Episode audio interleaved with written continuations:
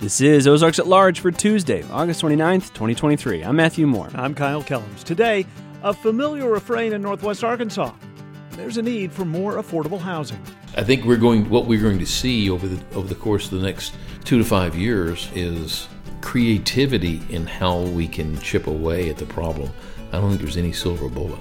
Plus, finding solutions for families facing a housing crisis it really comes down to the leadership of the community. So, a core group of folks coming together and saying, Yes, we know there's a need. We get Family Promise can make this happen. And Anna Moss and the Nightshades play new music.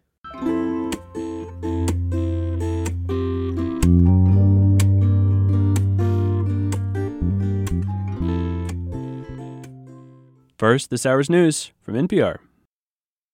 Support for KUAF is provided by the Scott Family Amazeum, hosting Tinkerfest Saturday, September 23rd. The Amazeum invites guests to create and experience hands on activities that inspire curiosity and innovation for all ages, like deconstructing a real car. Tickets and information at amazeum.org. Historic Cane Hill presents the Cane Hill Harvest Festival Saturday, September 16th, just 20 miles south of Fayetteville. This day of community traditions and family activities kicks off with an Ozark country breakfast and features live music, crafts, and demonstrations. Guests can also enjoy the Arts and Eats Market, Kids Zone, and more. Full schedule and tickets at historiccanehillar.org.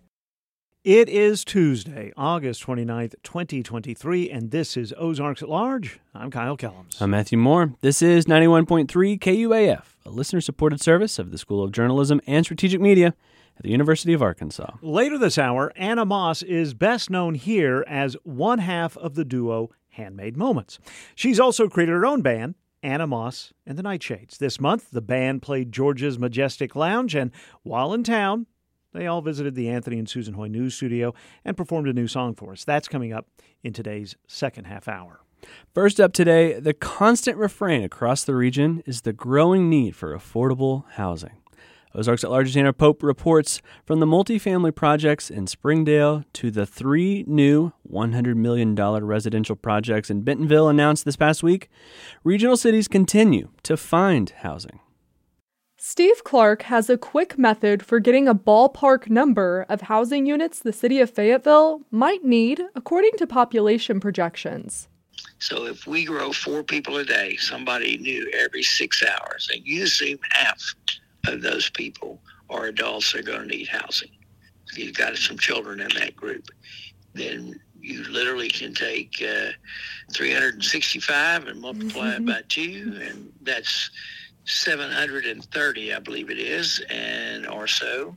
That's how many new units you would need on an annual basis. Clark, the president and chief executive officer of the Fayetteville City Chamber of Commerce, says building 730 new units a year to feed the demand for housing is not foolproof. The city welcomes thousands of students every fall to the U of A, and there are different types of housing people desire. He says when doing this math problem, it's important to remember the city is part of a region that works in a regional approach to housing. You know, we could build 750 or 1,000 new homes a year for a long time, and we probably wouldn't get anywhere close to meeting all of our needs or have to do that on a regular basis, literally going forward for the next 15 years.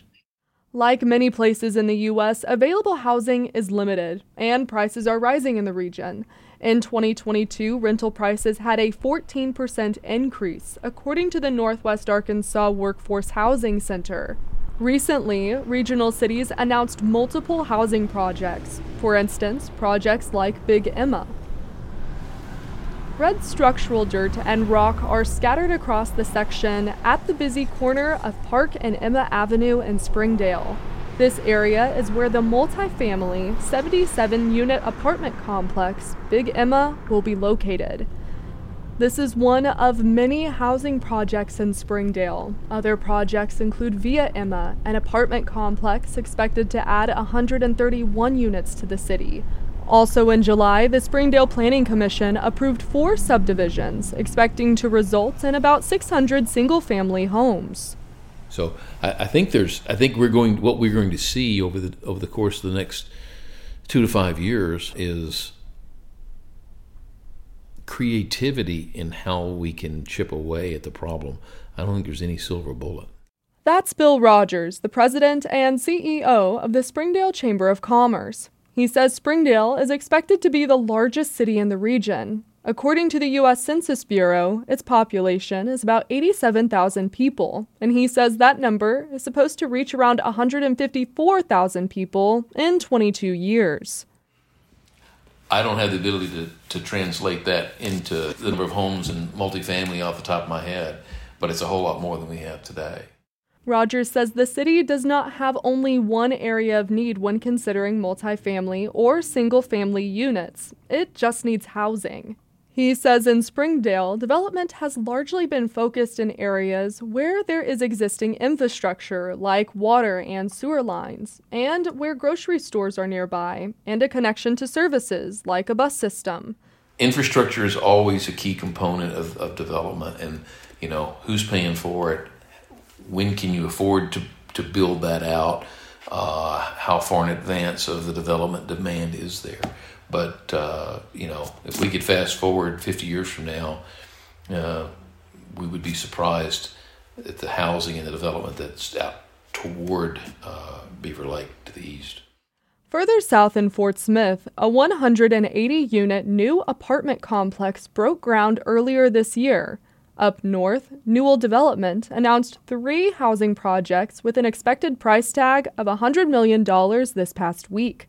They are expected to generate about 500 residential units in two years.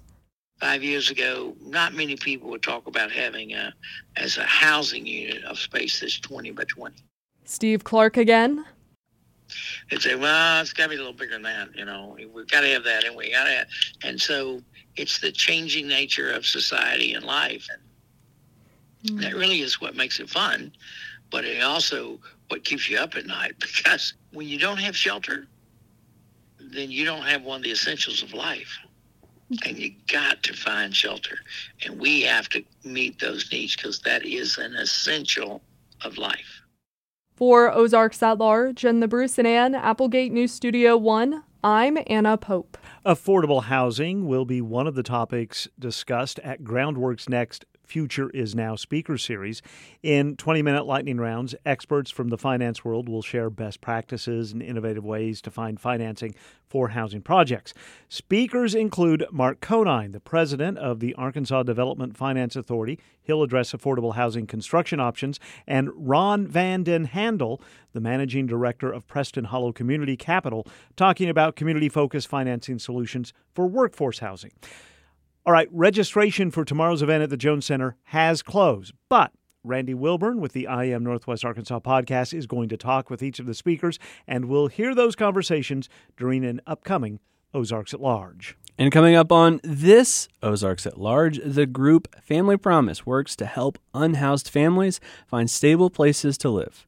A chapter may be coming to Fayetteville. That's in about six minutes on today's show.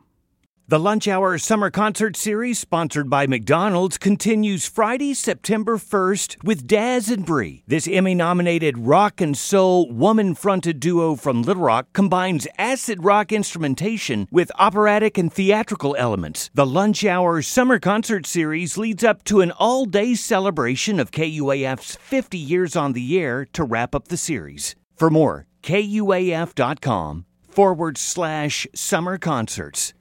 A special session could be on the horizon for Arkansas lawmakers. During an interview with KARK's Channel 4's Capitol View, Senator Jonathan Dismang, a Republican from Beebe, said it is becoming clear that there will be a special session before the year ends. Senator Dismang, who is co chairman of the Joint Budget Committee, said the focus of the special session would be lowering the corporate and income taxes. He emphasized that the budget surplus is not the motivation for the tax cuts. We will not cut taxes based on existing surpluses. We cut those based on forecast and anticipated future revenues. Uh, so it's not because of surplus, but I do think it's because of the economic conditions that we're having. Uh, you know, it's uh, anybody's guess where we go from here uh, as far as a recession or if it's a soft landing or harsh or whatever it may be. Senator Clark Tucker, a Democrat of Little Rock, agreed with Dismang that tax cuts should be based on state revenue forecasts and not budget surpluses. However, Tucker said he disagrees with having a special session this year. He said he would prefer lawmakers to wait until the next legislative session in 2025 to adjust tax rates. The Arkansas Department of Health continues to investigate an outbreak of E. coli that has sickened roughly 100 students at the University of Arkansas. Bill Marler, a food safety attorney based in Seattle, says at this point the work to find the cause of such an outbreak is likely in an investigative phase. E. coli O157, which is most likely the type of E. coli that's impacting the kids in Arkansas, is a reportable disease in all 50 states. So if someone comes in and a stool culture is done, comes back positive for E. coli O157, by law, they the the lab, the hospital, the doctors are mandated to report it to state and local health authorities. Marler says at that point, the isolate of the E. coli is then sent to a state lab. And that state lab extracts the DNA out of that uh, bacterium and they do what's called whole genome sequencing. So they look at the entire genome of that bacteria. And then as other stool cultures come in, they see whether or not they're a match. And what that tells you is, is that that it's not just, you know, one E. coli bacteria um, that that is impacting, you know, everybody. It is one E. coli bacteria that's impacting everyone. Marler teaches a class each year at the University of Arkansas School of Law about food safety. We'll hear much more from him about E. coli and food safety on tomorrow's edition of Ozarks at Large. Nearly 30 Arkansans are hospitalized due to a stroke each day. It's numbers according to the Centers for Disease Control and Prevention. And a recent study from the American Heart Association shows that intracerebral hemorrhage stroke is on the rise in the U.S., with incidence among those aged 18 to 44 increasingly at risk. Dr. Sheryl Martin Schild is with the Louisiana Emergency Response Network in New Orleans and part of a national campaign to make younger people more aware of common stroke symptoms. The truth is, anyone can have a stroke at any age, even if you live a healthy lifestyle. One in five adults who have a stroke are under the age of 55. And we think about stroke as happening to people of advanced age, and certainly advanced age is a risk factor, one that we can't do anything about but there's so many others that can be acquired at younger ages and they need to be managed in order to reduce the long-term risk of stroke. She says risk factors like high blood pressure, diabetes, smoking, diet, and inactivity are some of the health factors that could contribute to a stroke. She says the acronym she says the acronym BE-FAST is an easy way for people to identify if they may be experiencing a stroke. The B of BE-FAST stands for balance. The E is for eyesight, anything that affects your vision suddenly. The F is for face. Uh, if you look at someone and there's an uneven smile. A is for arm or appendage, any limb weakness, numbness, or clumsiness that develops suddenly. The S is for speech, anything that affects our ability to communicate effectively. And then that gets us to T, meaning it's time to dial 911 right away. Uh, doing that can have a lasting impact on long term function. Megan McKee is a stroke survivor working on the national campaign as well. She had a stroke when she was 31 years old and says BE-FAST helped save her life. Um, and if it wasn't for actually he educating my husband on what those signs and symptoms were, he probably would not have recognized them as well. So BE-FAST is an extremely important acronym to remember.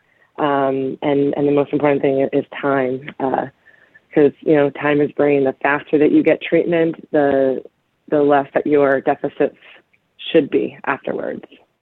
For more information, you can visit strokeawareness.org. Sales of medical marijuana in Arkansas continue to increase. The Arkansas Department of Finance and Administration reports sales for the first seven months of 2023 are up more than 4.5% compared to the same time in 2022.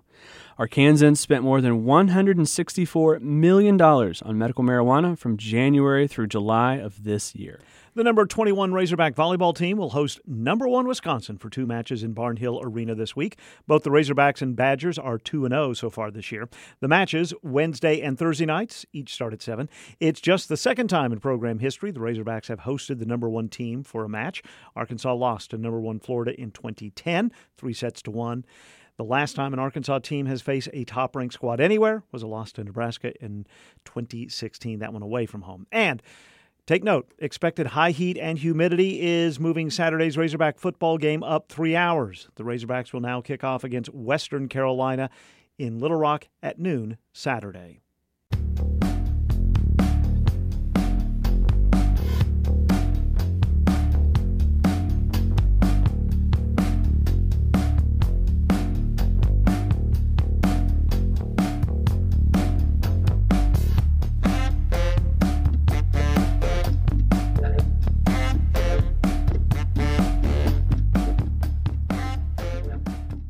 This is Ozarks at Large. A group with more than 30 years of helping families experiencing homelessness may establish a presence in Fayetteville and Northwest Arkansas. This past weekend, Carolyn Gordon, the director of affiliate expansion for Family Promise, met with people in Northwest Arkansas interested in bringing Family Promise work to this region.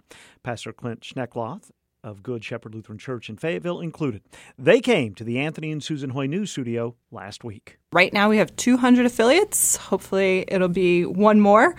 Uh, in 40 plus states. And as I said, we work with families of all compositions um, in rural, suburban, urban communities. The closest ones that I could find on the map were Tulsa and Bartlesville, um, Washington County of, of Oklahoma. And it's interesting because you mentioned that they're in different places. There's Little Rock, there's Tulsa, there's Denver, but then also Bartlesville, which is a count a city of I don't know, fifteen or twenty thousand. Yeah, so Family Promises is a great model because it can work for all communities, um, small communities, large communities, because what we know is there's families experiencing homelessness everywhere, unfortunately, and kids are going to bed at night without a safe and stable place, but there's community members who want to help out. So there's congregations, there's civic organizations, there's companies, and they're looking for a way to give back and to do something about the housing crisis, and Family Promise can be that vehicle. What are some of the examples of how Family Promise can help families get into to, to homes and shelters? Yeah, so we are known for our rotational hospitality network that dates back to the 80s when we got started with one affiliate in um, New Jersey. Um, so that was partnering with local congregations who had some um, underutilized space that could be converted into temporary shelter for the families. So on a rotating basis, kind of a unique model, and we can get into the details, but churches would come together to house families temporarily. Over the past few years, though, we've moved into the prevention space. So, if we can keep a family in their house, that is certainly less traumatic for the family. It's more cost effective for the community. So, we're still operating in both of those spaces, providing shelter and helping families upstream. Pastor Schnekloth, she said she'd like there to be one more affiliate at least. I'm guessing that she's referring to Fayetteville or Northwest Arkansas. That's right. Yeah. In fact, we're going to be gathering uh, a group of leaders from around the area to kind of talk about how we might develop this out. Um, and my first exposure to uh, Family Promise was actually in that rotational model. It was at the time it was called Interfaith Hospitality Network, and I served congregations up in the Twin Cities and in the Madison area where the churches did open themselves up for a week for families to come and live in the churches, and then they would move between uh, churches over the course of that rotation. And then there were like various kinds of services that were provided for the families and for the kids during the day, and then they'd be at the church in the evening. And um, I'm really excited about the opportunity to. We're going to be having representation from the schools, from all the major um, uh, basically organizations that address homelessness in Northwest Arkansas, like the COC and uh, New Beginnings and uh, Seven Hills and Salvation Army. Um, and the reason I'm excited to bring all those groups together and to have Carolyn here is because although a lot of those organizations address homelessness in a variety of ways, no one is directly addressing uh, what Family Promise does, which is homeless families and children. So, Pastor Schnekloth and, and this organization is coming together. What has to happen for an affiliate to develop in a new area? Yeah, and I would just say, you know, it's awesome. There's already some folks locally who know about Family Promise. They wind up being our best ambassadors, clergy move, volunteers move, and that's often how folks will reach out to me and say, hey, we don't have a Family Promise affiliate here. I used to be part of it.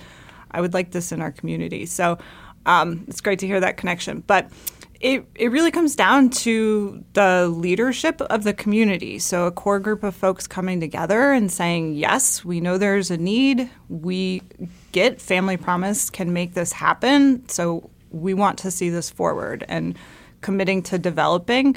The national office, Family Promise, um, where I'm based out of, we then help with all the tools, templates, best practices, guidance of how to fundraise um, trainings, everything that's needed to get a community up and operating to be serving families. Um, but it does take the local folks to roll up the sleeves and say, yep, we're going to do this. Let's go into the rotation a little bit more, how it works. How, how does it work? How does a family that doesn't have a home get into the rotation? Yeah, we will, um, as it was mentioned, the school districts will have representation at the meeting, which is great because um, they're key partners of ours. So they're often the first ones who are seeing kids experiencing homelessness and knowing they're not going home to a fixed, regular space. Um, so we'll get our referrals from other nonprofit providers who maybe can't accept the whole family um, or they're at capacity and the school districts and um, other providers like that. And then the community will determine how should we implement shelter. So it could be that rotational model. It might be having a fixed location for the families to stay. Family Promise has a, a couple of options of how to do shelter. And again, it's all from this principle of it, it needs to fit the community. It's got to work um, so if there's churches who can host, we'll do that model. If there's a building that's available, we'll do more of a static site. Um, and again, we have all the the templates and toolkits and all the other buzzwords to to provide for a community to get it started. Glenn, what do you think we are in Northwest Arkansas or Fayetteville along this timeline? Well, I think it really probably boils down to how quickly we have some significant, um, like, say, donors or financial sponsors lean into it. Um, running a family promise, at least the model that's around, isn't that expensive. Like, it's a couple hundred thousand dollars a year to kind of get that up as a nonprofit. Mm-hmm. Uh, it's a lot less expensive infrastructurally if you are on that rotation model and have the churches providing the space, but then that would require enough of, um, you know, basically spaces made available. If we want to go another direction, like build out infrastructure, then that again would have to do with the availability of, like, say, funders to build uh, space or acquire the kind of properties or that you would need to be able to house people and we we've seen some models like this around Northwest Arkansas. You know, like the people buy up a house and make it available for inmates who are coming out of uh, jail, so they have transitional housing. Or we have some of the instances here in in South Fayetteville where they've done like say the tiny homes like New Beginnings, and each of those really does a lot of that comes down to capital. Mm. um, but also people directing that capital in specific ways. So, like, for example, the New Beginnings that developed, or the way Salvation Army st- starts, or the way uh, Seven Hills starts, it's like people getting together and saying, we are very intentionally going to address this particular issue within the homeless crisis or the housing crisis, and then really work on it. And so I think that's the other thing.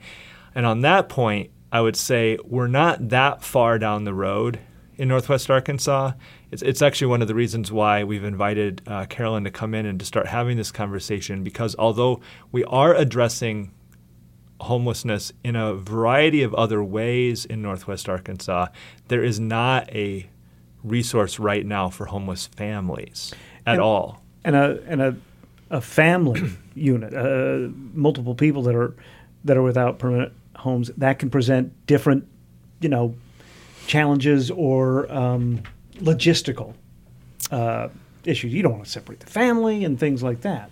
Yes, and I think sometimes that's why um, in communities, you know, there there's sometimes the the visible homelessness that we might be aware of, or they'll think panhandling or living in you know parks and camps and. Um, it, that's oftentimes maybe not families, and it's typically a little bit more of this hidden homelessness. So that's why sometimes folks don't even really appreciate the extent of the issue um, because it is traumatic and it can be shameful, and families would like to keep it private when possible. Um, and not have to split up. And unfortunately, though, sometimes to get resources still in communities, they'll have to split up. So if there's kids who are over 18, they're considered adults. They would have to go to an adult shelter. Um, you know, fathers would have to go to the men's shelter, women to the women's shelter. So Family Promise really wants to see the family in the eyes of the child and whatever that family composition is and keep them together. They've lost enough oftentimes by the by the point they get to us, they've lost um, belongings, they've lost their home, oftentimes employment, pets, the, the list goes on. So we certainly want to make sure they don't lose each other in the process. You've both mentioned the importance of congregations and non, other nonprofits working together. Do you need, I'm sure you would always want civic buy in. Do you need civic buy in? So, Family Promise says everyone should be at the table to end mm-hmm. family homelessness. So, you know, I, I want to stress too, we are not a religious organization uh, or faith based, but we, we partner heavily with the faith community because oftentimes we're this great vehicle for all different denominations and religions to um, live out their faith. And you, same with civic organizations and same with corporate and government partners. So um, we want everyone to the table to rally around um, the issue of affordable housing lacking in communities, the issue of family homelessness. Um, so that's really, I think, at the core of what we do is is the building community. Um, so it's as much serving the families with children as it is also the volunteers who really get a, a better awareness and understanding of, of housing issues, what it means to go through a system and experience homelessness. And um, it's also really beautiful when it comes together. I just want to stress that because I think sometimes I'm the downer at cocktail parties, right? Like talking about family homelessness. But, um, you know, we are with families for life events. So, you know, holidays are happening, birthdays. Um, I used to be an executive director with one of our affiliates, and we saw kids' first steps, mm. and you know, kids make honor roll. So just everything that typically happens in a household is still happening, even while they're experiencing homelessness. So it's just really beautiful for the whole community to get around that. So you asked me a yes or no question if civic organizations need to be there, but um, eh, yes, everyone should be part of Family Promise. I imagine there's this balance that can be that can require some finesse when it's a potential new affiliate. We're coming off a stretch as we talk here of multiple days in a row with heat index readings 109, 110, 114, depending where you are in the region. You'll want to help people as soon as possible, but you also want to make sure you're doing this correctly. And I'm sure that's a, a balance that can be a challenge at times. Yeah, it can. And when you asked the question about the civic buy in, one thing that was rumbling around in my head during this conversation was essentially if the civic supports, like municipal or state or federal supports, were robust enough, we wouldn't actually have to form something like Family Promise. Hmm. Uh, in Fayetteville, we have models for providing housing for families that could work like there's the HUD housing that people can apply for. The city has the Hearth program, mm-hmm. which is instead of having people go into subsidized housing, it subsidizes people's housing where they go. But neither of those programs are actually working right now very well. So, like HUD has such a w- long waiting list that they won't even take more people for the waiting list. And the Hearth program is similar. Like the, I've talked to some of the city staff around this, and they would love to fund more families through the Hearth program, but they haven't accessed the federal funds for this year that they could to be able to open that up again. And so sometimes we're kind of stymied by those lack of resources. And so, yeah, I think that um, one of the things that's interesting about what I've been learning about Family Promise uh, in, in, hosting uh, Carolyn this weekend has been to see the way in which they've shifted in some of the same ways that civic organizations have towards what are the best practices. This is getting to your point about uh, do it the right way. Mm-hmm. The best practices for families. Is it a best? Is it ideal to have a family sleep at the church? Is it better for them to stay to fund them so that they don't get evicted in the first place, or is it better to um, them be able to identify their own housing and receive support for that versus having to go into a kind of a more a community where everybody there is is funded. And so I think that one of the things that Family Promise can do in coming in is kind of help that reopen that conversation and push some of those issues with the cities, with the county, uh, with our access to federal dollars through the COC, all of those kinds of sources. Thank you both for coming in. Thank you. Thank you. Pastor Clint Schnekloth of Fayetteville and Carolyn Gordon, the director of affiliate expansion for Family Promise, spoke with me Friday afternoon at the Carver Center for Public Radio. More about the local efforts to establish a Family Promise presence in Northwest Arkansas can be found on the social media accounts for Good Shepherd Lutheran Church. More about the national work can be found at familypromise.org. Sona, the Symphony of Northwest Arkansas, presents its 69th season beginning September 23rd at Walton Arts Center with Leonard Bernstein's symphonic dances from West Side Story. The eight concert season features classics, new voices, the annual Christmas show, a concert for families, and a world premiere. Tickets and full season lineup at sonamusic.org. KUAF is supported by its contributing listeners and by the Arkansas Podcast Collaborative, presenting ARCAST Podcast Festival September 20th and 21st, where guests can hear from Arkansas podcasters as well as national experts, including the School of Podcasting and PRX, producers of shows like This American Life, Snap Judgment, and Reveal. More at arkansaspodcasters.org. This is Ozarks at Large. I'm Matthew Moore. I'm Kyle Kellums. Joseph Nguyen combines two growing aspects of Northwest Arkansas, cycling and food, for his social media presidents, Hangry Peddler NWA. His microblog on Instagram features advice about restaurants and food trucks across the region. He has thousands of followers learning about locally owned food in Northwest Arkansas, and he recently sat down with Randy Wilburn for an episode of Randy's podcast, I Am Northwest Arkansas. It's a great conversation. Joseph explains he moved to Northwest Arkansas after living in Dallas and California when his father and uncle decided to open a nail salon here in the 90s. And he also told Randy that he didn't consider himself any kind of foodie until relatively recently. I think when I met my wife right Okay, now. yep. Yeah, because before I wasn't really a foodie.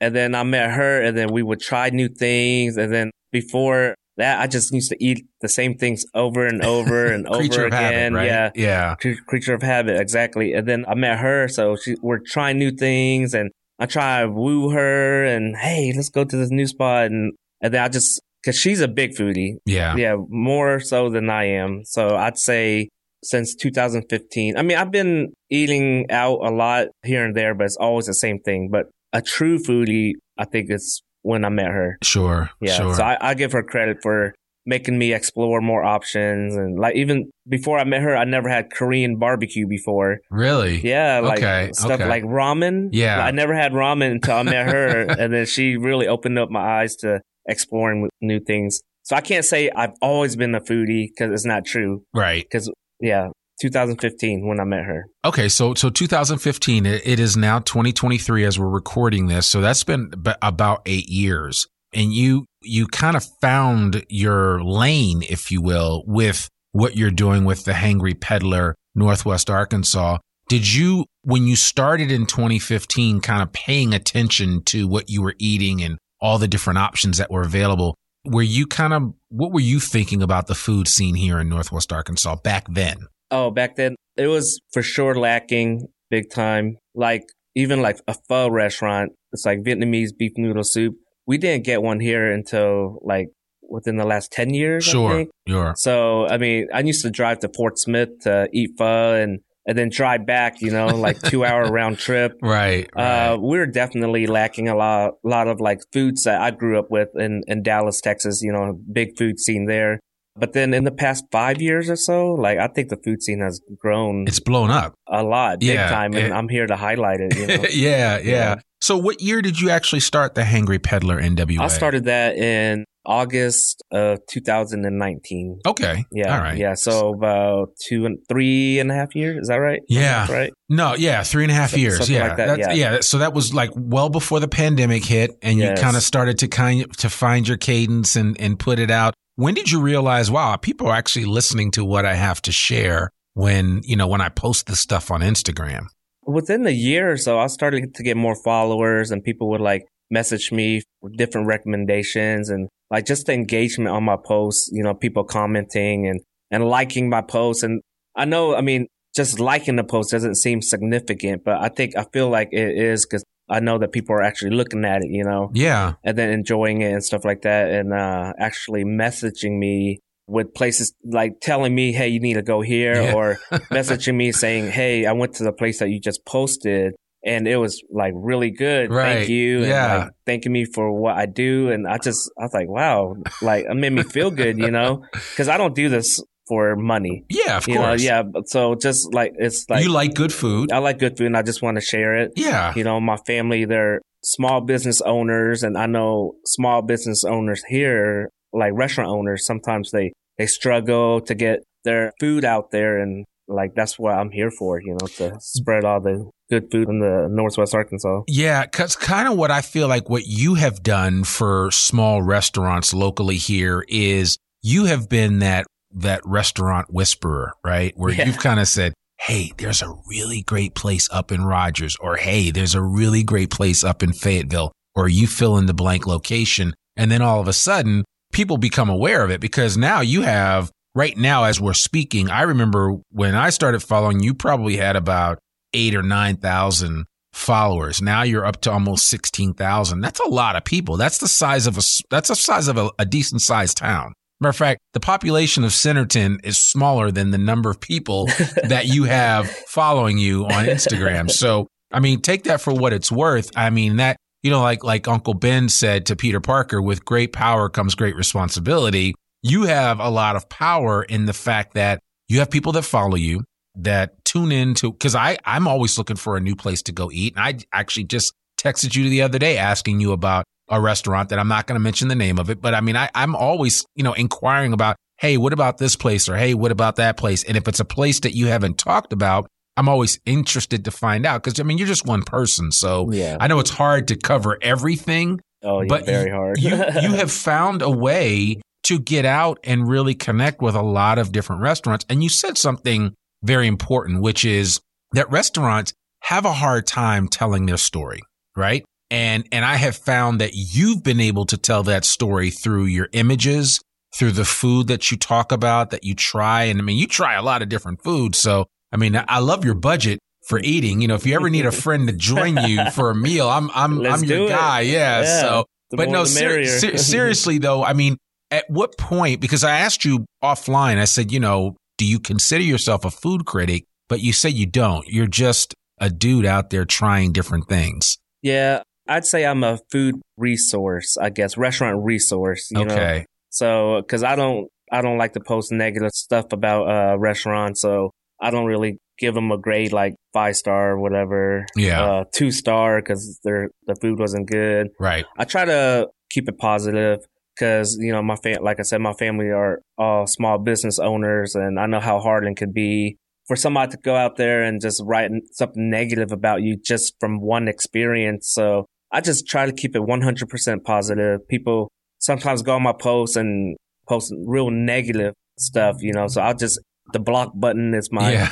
my favorite thing. I mean, I tell them, hey, you know, that's not cool and all Right, that. and they'll they'll argue with me, and I'm like, okay, block. Yeah. You know, so Yeah. I just try to keep it 100% positive. So I would not call myself a food critic. Sure. No, I, I appreciate that. And, you know, I think there, but there's something to be said for the fact that, you know, you, you keep it 100 in terms of the places that you do visit. And you've told me that, you know, there have been places that you have visited that you decided not to feature for one reason or another. So in that way, you've, you know, maybe you decide I'm not going to expose my audience to everything that I experience because it may or may not be worth it. Exactly. Oh yeah, there's there are a lot of not I wouldn't say a lot. There are some restaurants I've gone to and maybe the food wasn't good and just I had a bad experience, just like service and all that. Sure. And, and sometimes the food, I mean, it's really awful. And I I don't want to put it out there, you know? Yeah. So I just try to highlight all the places I, I really like. You can hear the entire conversation with Joseph Nguyen and Randy Wilburn at iamnorthwestarkansas.com or by accessing the I Am Northwest Arkansas podcast at kuaf.com or through any podcast distributor. And you can follow Joseph Nguyen at Hangry Peddler NWA on Instagram.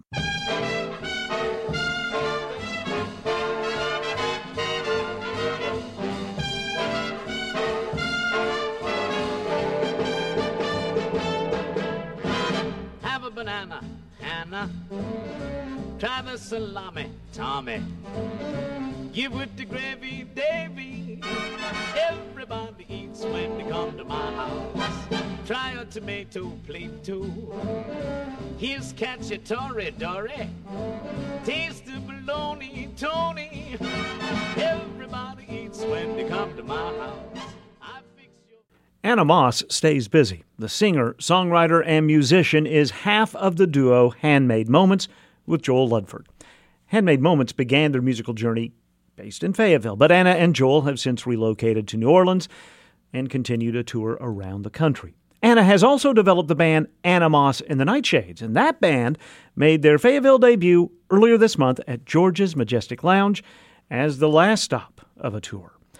Between the band soundcheck and show at George's, Anna and the Nightshades made a stop in the Anthony and Susan Hoy News studio. I asked Anna to introduce her band. Fernando Lima next to me playing percussion. I have Joel Ludford playing bass, and I have Nat Lawrence playing keys. And you've been in St. Louis, you've been in Springfield this tour, now going to be at George's Majestic Lounge. Um, you've just been so busy with so many projects. Get us up to date. Well, so I I play in a duo with Joel called Handmade Moments, and we've been we've been on the road for a lifetime.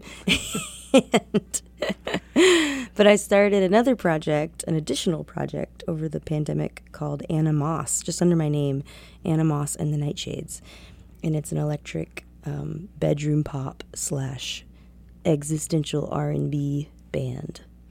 Yeah, and um, I've listened to a couple of the songs, and they're gorgeous.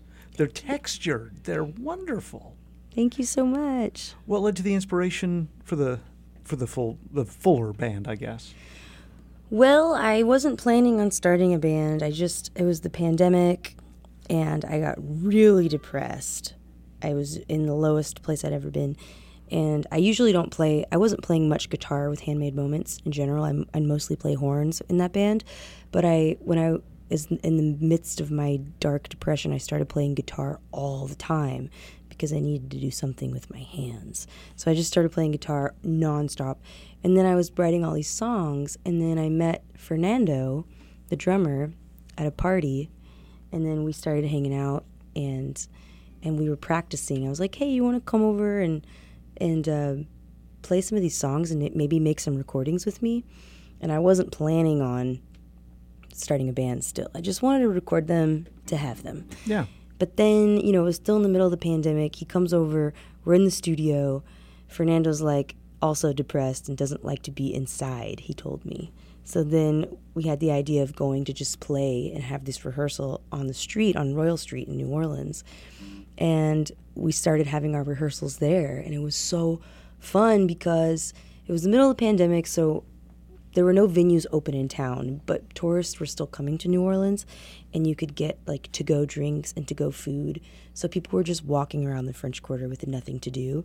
So we would set up and play and end up just playing for hours because it was so fun to just play again. And that's where the band was born.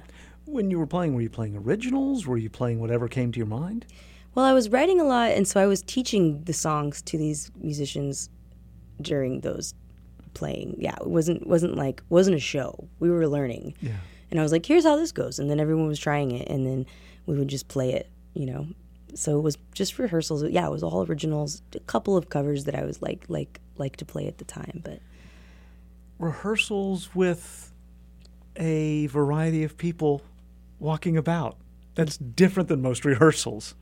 Yeah, it was just so nice to have like fresh energy of people, and they were also hungry for music too because, you know, they're just walking around the French Quarter with nothing to do. Nothing's open. And, and so it was fun to give them something to do. And then they gave us, you know, some someone to play for. So then we started playing all the time, like several times a week, like that. And that's where we recorded our Tiny Desk uh, entry contest video on the street. Slow down kamikaze. hmm exactly in the place where we started. The sound, I encourage everyone to go look at the video. The sound you got on that was amazing. The engineering and everything. That was all Joel. That was amazing. and it was all off of a car battery. We just had like a, a multi track Zoom recorder and a car battery. And Wait, you had a car battery, so Uh-huh. that's what was powering everything? Yeah.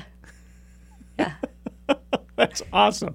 Well, that in the spirit of, of you know creativity, I must say we are in the Anthony and Susan Hoy News Studio, which is a small studio, and the percussion is not a drum, is it? That we're going to hear. No, we couldn't bring Fernando's drums in because we already sound checked at George's. So he's going to play my guitar case. That's fantastic. Um, we should also mention Handmade Moments' most recent record. Oh, yes. End the Wars. We just put out a new record two months ago. It's called End the Wars. And it's an anti war album, kind of addressing all the stuff going on these days in the world and, you know, with the, I guess, the greater message of just ending the war and the conflict.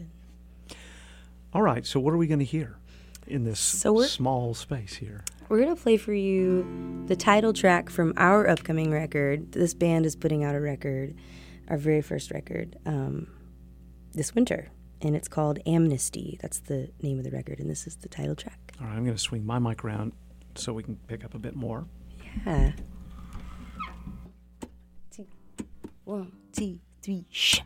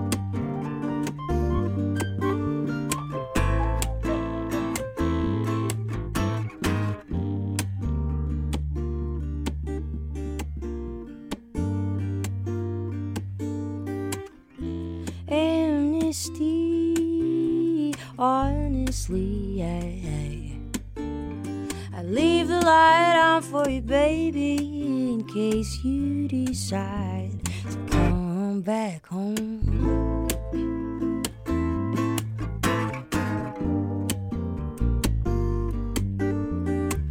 Hold the door, yeah, hold the phone. Nothing is ever like it was, and it won't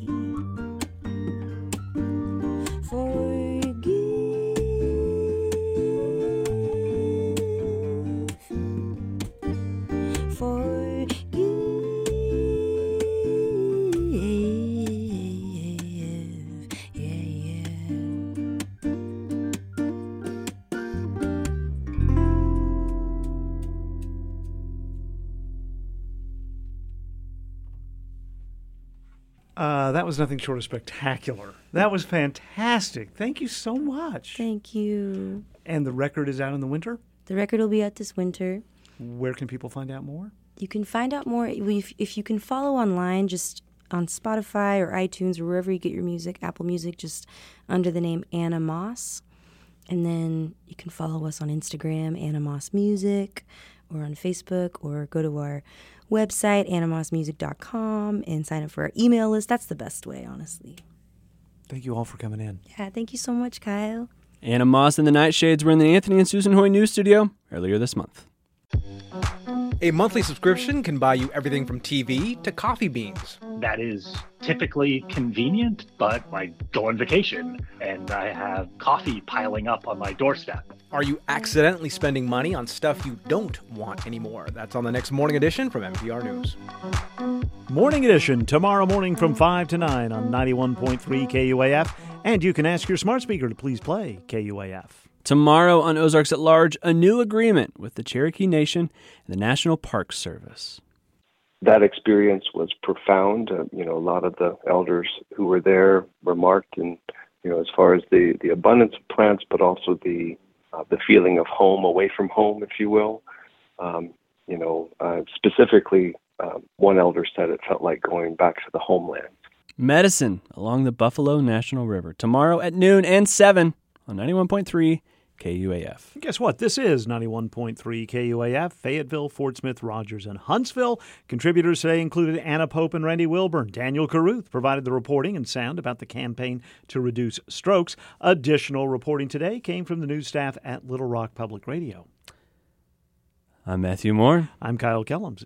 Notice I didn't say KUAR. I did notice that. It's Little Rock Public Radio. They rebranded. Yeah, it's it makes makes a lot of sense. I think you know for a station that has two different stations, Mhm. kind of combining it to call it Little Rock Public Radio, it's a good move. They're going to announce uh, some programming changes soon, too. Wonder Yeah. what programs they will add. We'll find out, I suppose. We will. And we'll let you know. All right. Another show tomorrow. Thank you, Matthew. Thank you, Kyle. Rave Cultural Foundation presents their Fall Master Concert featuring the world renowned musicians of the Divine Trio in the Great Hall at Crystal Bridges, Saturday, October 1st, 4 to 5.30 p.m. Tickets and information at ra-ve